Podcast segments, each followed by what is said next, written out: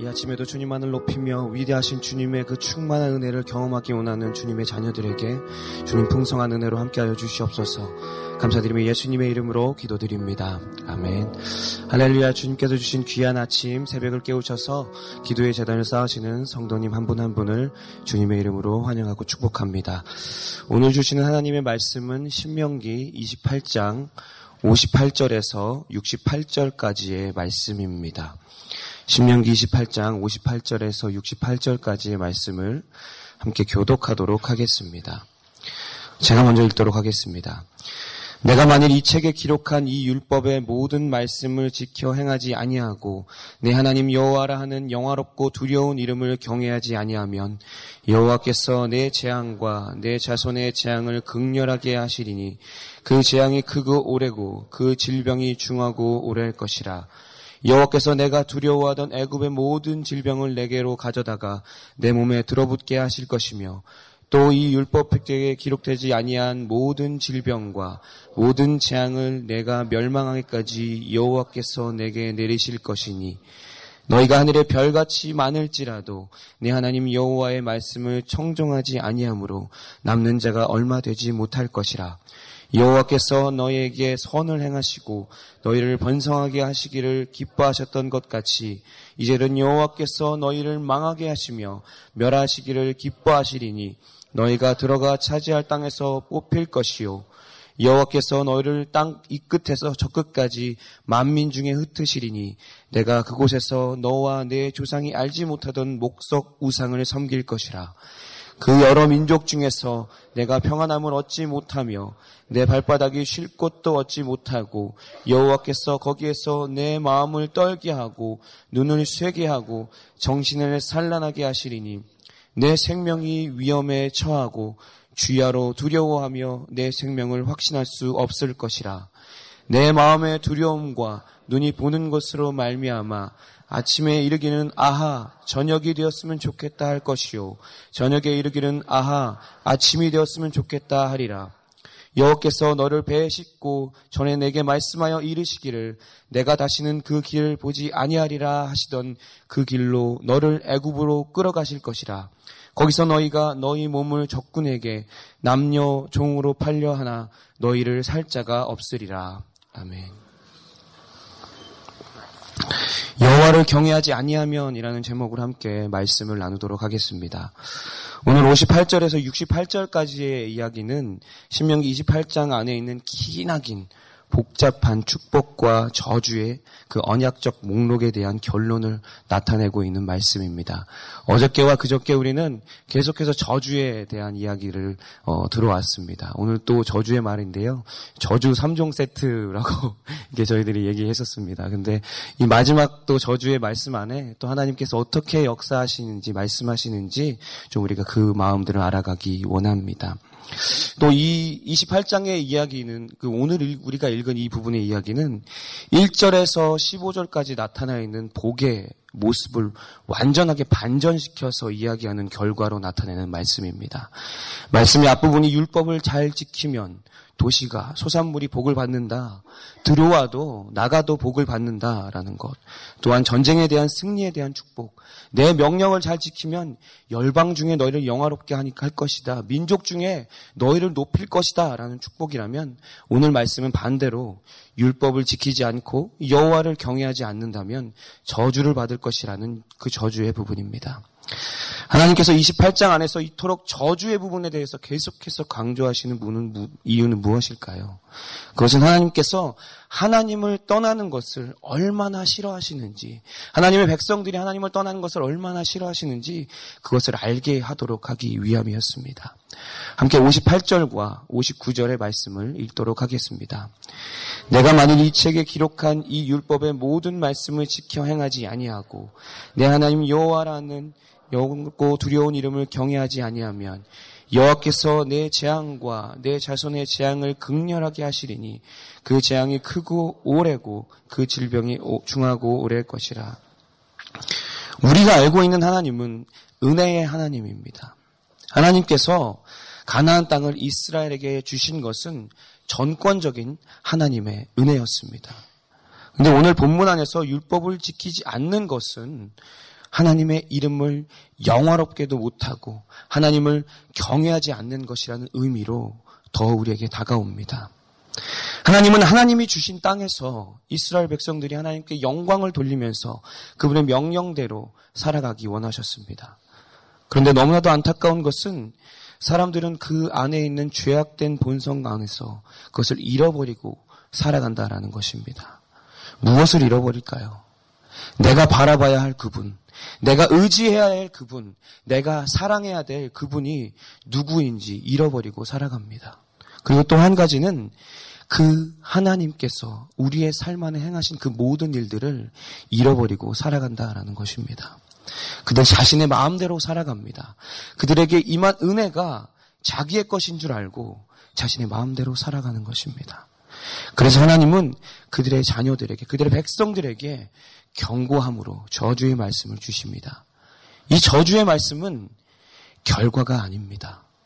나를 떠나서 저주를 받지 말고 그 저주의 말씀을 보고 그 저주의 말씀을 듣고 하나님을 떠나지 말아라 라고 말씀하시는 것입니다.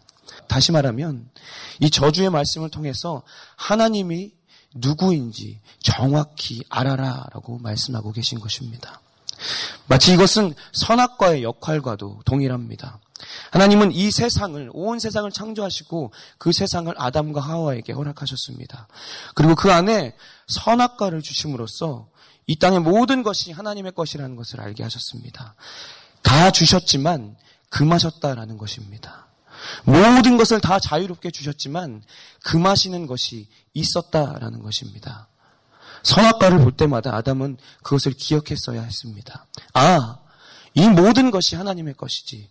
이 모든 것이 하나님의 은혜이며 나에게 주신 그 명령인 그 명령을 지켜서 내가 세상 안에서 생육하고 번성하는 삶을 살아가야지 라고 생각했어야 됐습니다. 동일하게 이스라엘 백성들에게도 그들이 저주의 말씀을 들을 때마다 그 가나안 땅이 하나님이 주신 은혜로운 땅이며 하나님이 우리에게 은혜로 허락하신 땅이라는 것을 기억했어야 했습니다. 그리고 그 땅에서 주신 하나님의 명령대로 살아갔어야 하는 것이었습니다. 하나님께서는 하나님의 자녀들이 하나님을 떠나서 그 어떠한 삶의 모습으로 살아가는 것도 원하지 않으십니다. 그래서 본문 가운데 계속해서 이렇게 말씀하십니다. 지켜 행하지 아니하면 경외하지 아니하면 그 행동들에 대해서 반복적으로 하나님께서 말씀하고 계신 것을 볼 수 있습니다. 그런데 사람이 계속해서 축복을 받고 그것을 누리다 보면 그것이 다 자기 것인 줄 알고 엉뚱한 것을 구하며 그것을 누리며 살아간다라는 것입니다. 축복의 말씀보다 저주의 말씀이 이렇게 긴 것은 하나님께 집중하라라는 것입니다. 사랑하는 성도 여러분, 우리가 우리의 삶에서 하나님이 주신 은혜의 삶을 살아갈 수 있는 유일한 방법은 바로 말씀대로 살아가는 것입니다. 말씀을 알아갈 때에 우리의 삶의 온전한 삶의 판단 기준과 옳고 그름과 올바른 선택을 우리는 할 수 있습니다. 그리고 그 말씀을 알아갈 때에 하나님을 두려워하며 하나님을 경외하는 그 삶을 살아갈 수 있습니다. 왜냐하면 그 말씀 안에 하나님이 행하셨던 일과 하나님의 성품이 그 안에 충만하게 나타나기 때문입니다. 그렇기 때문에 그것을 우리가 계속해서 말씀을 알아갈 때에 하나님을 경외함이 생기는 것입니다. 그때 그 말씀의 역사가 내 삶을 통하여서 세상 가운데 충만케 나타나는 것입니다. 사랑하는 성도 여러분, 말씀 안에 나타난 하나님의 그 은혜를 경험하시는 여러분 되시길 간절히 바랍니다. 우리는 지난 특세 이후로 어, 계속해서 성경 읽기를 진행해 오고 있습니다. 많은 성도님들이 100일 성경 통독에 참여하고 계십니다. 우리가 말씀을 읽을 때에 하나님의 마음을 알아가는 시간 되기 원합니다. 하나님의 성품을 알아가는 시간 되기 원합니다. 하나님이 행하신 그 놀라운 일들을 경험하는 귀한 시간 되기 원합니다. 나아가서는 그 성경 속에 하나님의 충만한 역사가 우리 성도님의 삶을 통하여서 세상 가운데 충만히 나타나기 원합니다. 그 일들을 경험하시기 간절히 원합니다. 말씀을 사모하는 자에게 하나님께서는 그 문자로 우리가 성경을 읽고 우리가 듣지만 그 시간 안에 우리 안에 문자가 아닌 생명의 말씀이 우리의 심령 가운데 역사할 것임을 믿음으로 선포합니다. 그런 여러분에게 더 충만한 경외함이 나타날 것입니다. 이제 말씀은 그들이 받게 될 이스라엘 백성들이 받게 될 저주로 인한 멸망을 얘기합니다. 함께 60절에서 62절까지의 말씀을 읽도록 하겠습니다. 여호와께서 내가 두려워하던 애굽의 모든 질명을 내게로 가져다가 내 몸에 들어붙게 하실 것이며 또 이 율법책에 기록하지 아니한 모든 질병과 모든 재앙을 내가 멸망하기까지 여호와께서 내게 내리실 것이니 너희가 하늘의 별같이 많을지라도 내 하나님 여호와의 말씀을 청정하지 아니하므로 남는 자가 얼마 되지 못할 것이라.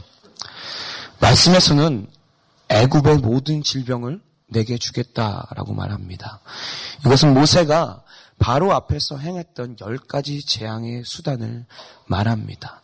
그것은 하나님을 경외하지 않았던 애굽 백성을 징계하던 목적으로 사용됐던 수단을 말합니다.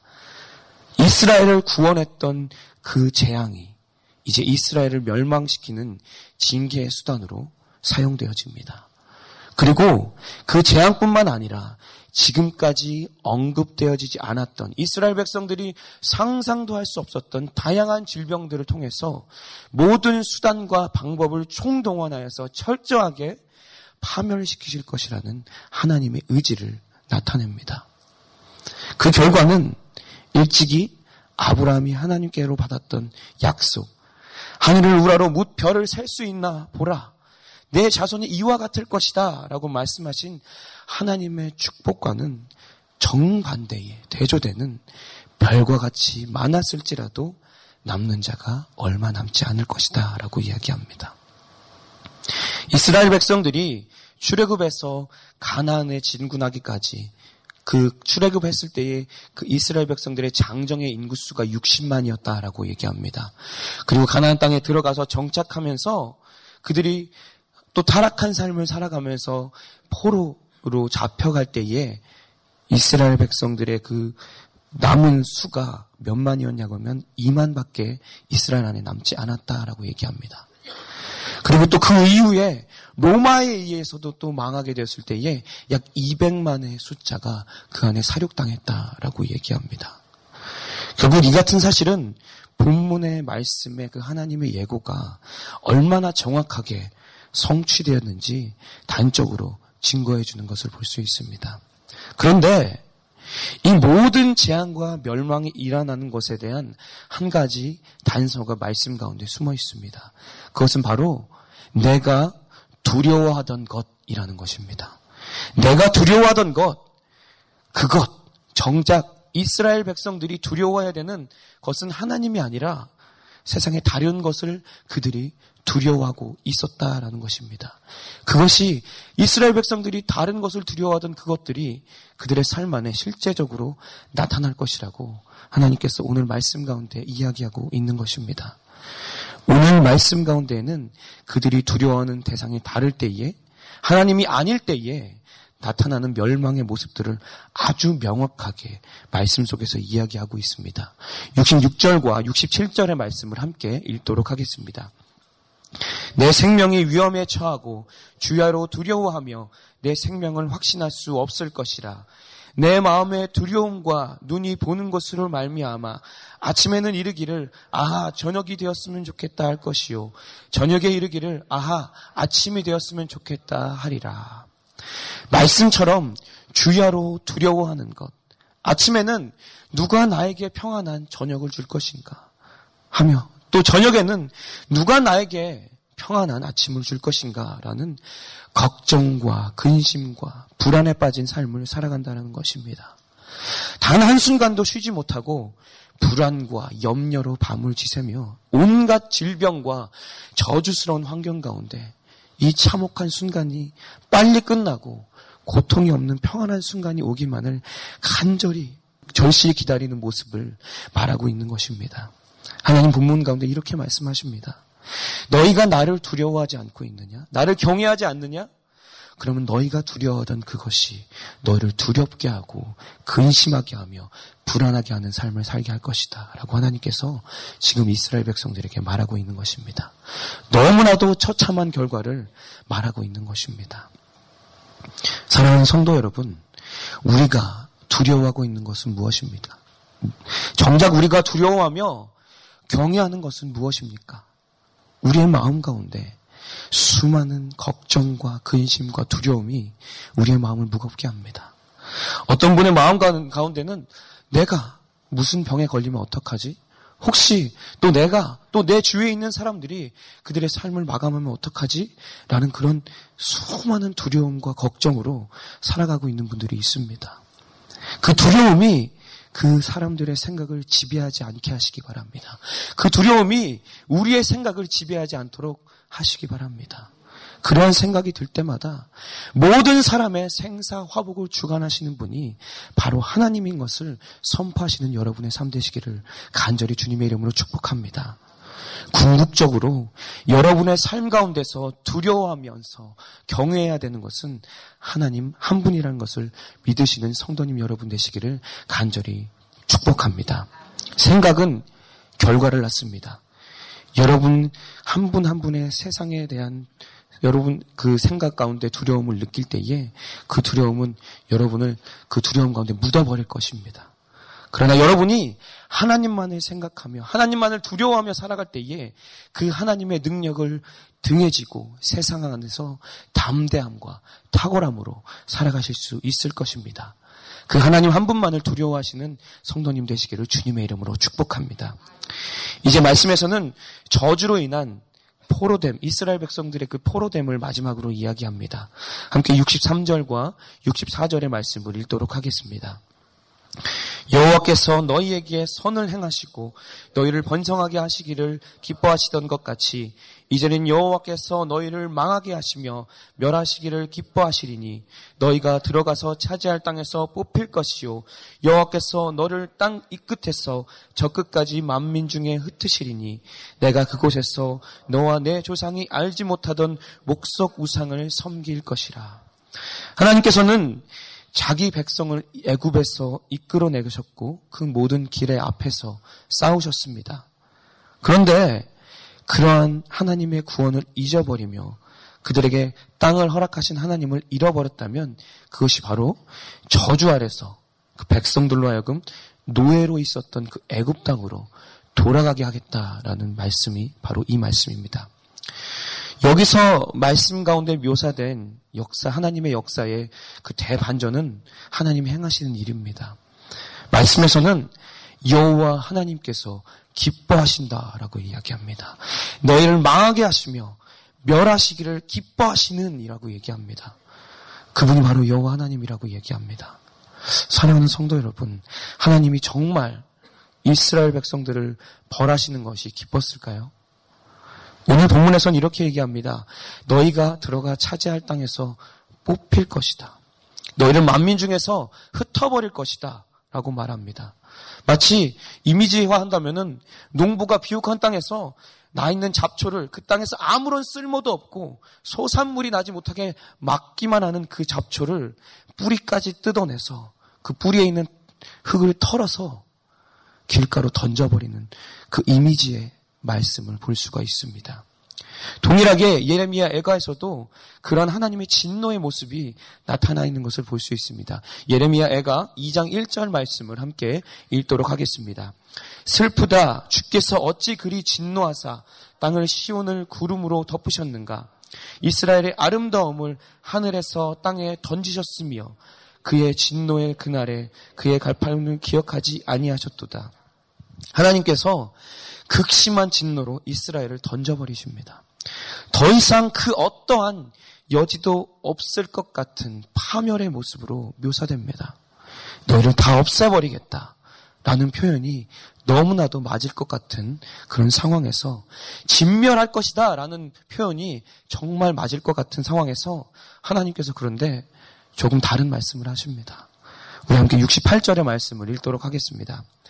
여호와께서 너를 배에 싣고 전에 내게 말씀하여 이르시기를 내가 다시는 그 길을 보지 아니라 하시던 그 길로 너를 애굽으로 이끌어 가실 것이라 거기서 너희가 너희의 몸을 적군에게 남녀 종으로 팔려 하나 너희를 살 자가 없으리라. 분명 말씀 자체는 심판의 말씀입니다. 무서운 말씀입니다. 그런데 그 심판의 끝이 이스라엘의 진멸이 아니라 완전히 옛적 상황으로 돌려놓겠다라고 말씀하시는 것입니다. 원래 너희의 땅의 주인이 아닌 원래 너희가 노예로 있었던 그 상황으로 돌아가게 만들겠다라고 말씀하시는 것입니다. 바꾸어 말한다면 하나님의 구원이 필요한 자들로 만들어 놓겠다라고 말씀하시는 것입니다. 하나님을 떠난 자녀들의 최종 상태는 바로 하나님이 구류와 구원이 필요한 상태로 돌아가게 하겠다라고 하나님께서 말씀하고 계시는 것입니다. 사랑하는 성도 여러분, 우리가 여기서 좀 더 집중할 필요가 있습니다. 하나님의 심판은 무섭습니다. 우리의 삶 가운데서 가장 좋은 것은 이런 심판 가운데, 이런 저주의 말씀이 우리의 삶 가운데 나타나지 않도록 우리가 말씀 가운데 살아가는 것입니다. 하지만 우리의 삶 가운데서 하나님의 다루심이 있다면, 그 심판 가운데 있다면, 다시 한번 하나님의 구원하심을 소망하는 그 충만한 마음이 우리 가운데 나타나기 원합니다. 죄에 대해서 무섭게 심판하신 하나님이시지만 동일하게 하나님의 백성을 구원하시고자 하시는 분이 하나님이신 것을 우리는 가장 잘 알고 있습니다. 예수 그리스도를 통한 온 인류를 구원하신 그 하나님의 역사가 그 사랑의 하나님의 충만한 계획이 이미 성취되어 있는 것을 우리들은 알고 있습니다. 우리는 스바냐 말씀을 통해서 진정한 하나님의 마음을 알 수 있습니다.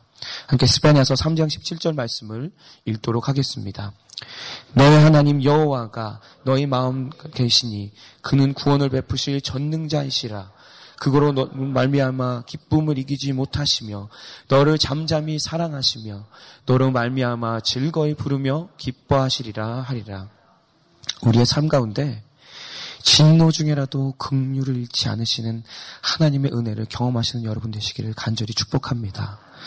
말씀을 마무리하도록 하겠습니다. 사랑하는 성도 여러분, 말씀을 알아갈 때에 하나님을 두려워하며 하나님을 경외함이 나타날 수 있습니다. 우리 안에 말씀을 향한 그 열정이 하나님을 더 깊이 알아감으로 하나님을 경외하는 삶으로 나타나길 간절히 원합니다.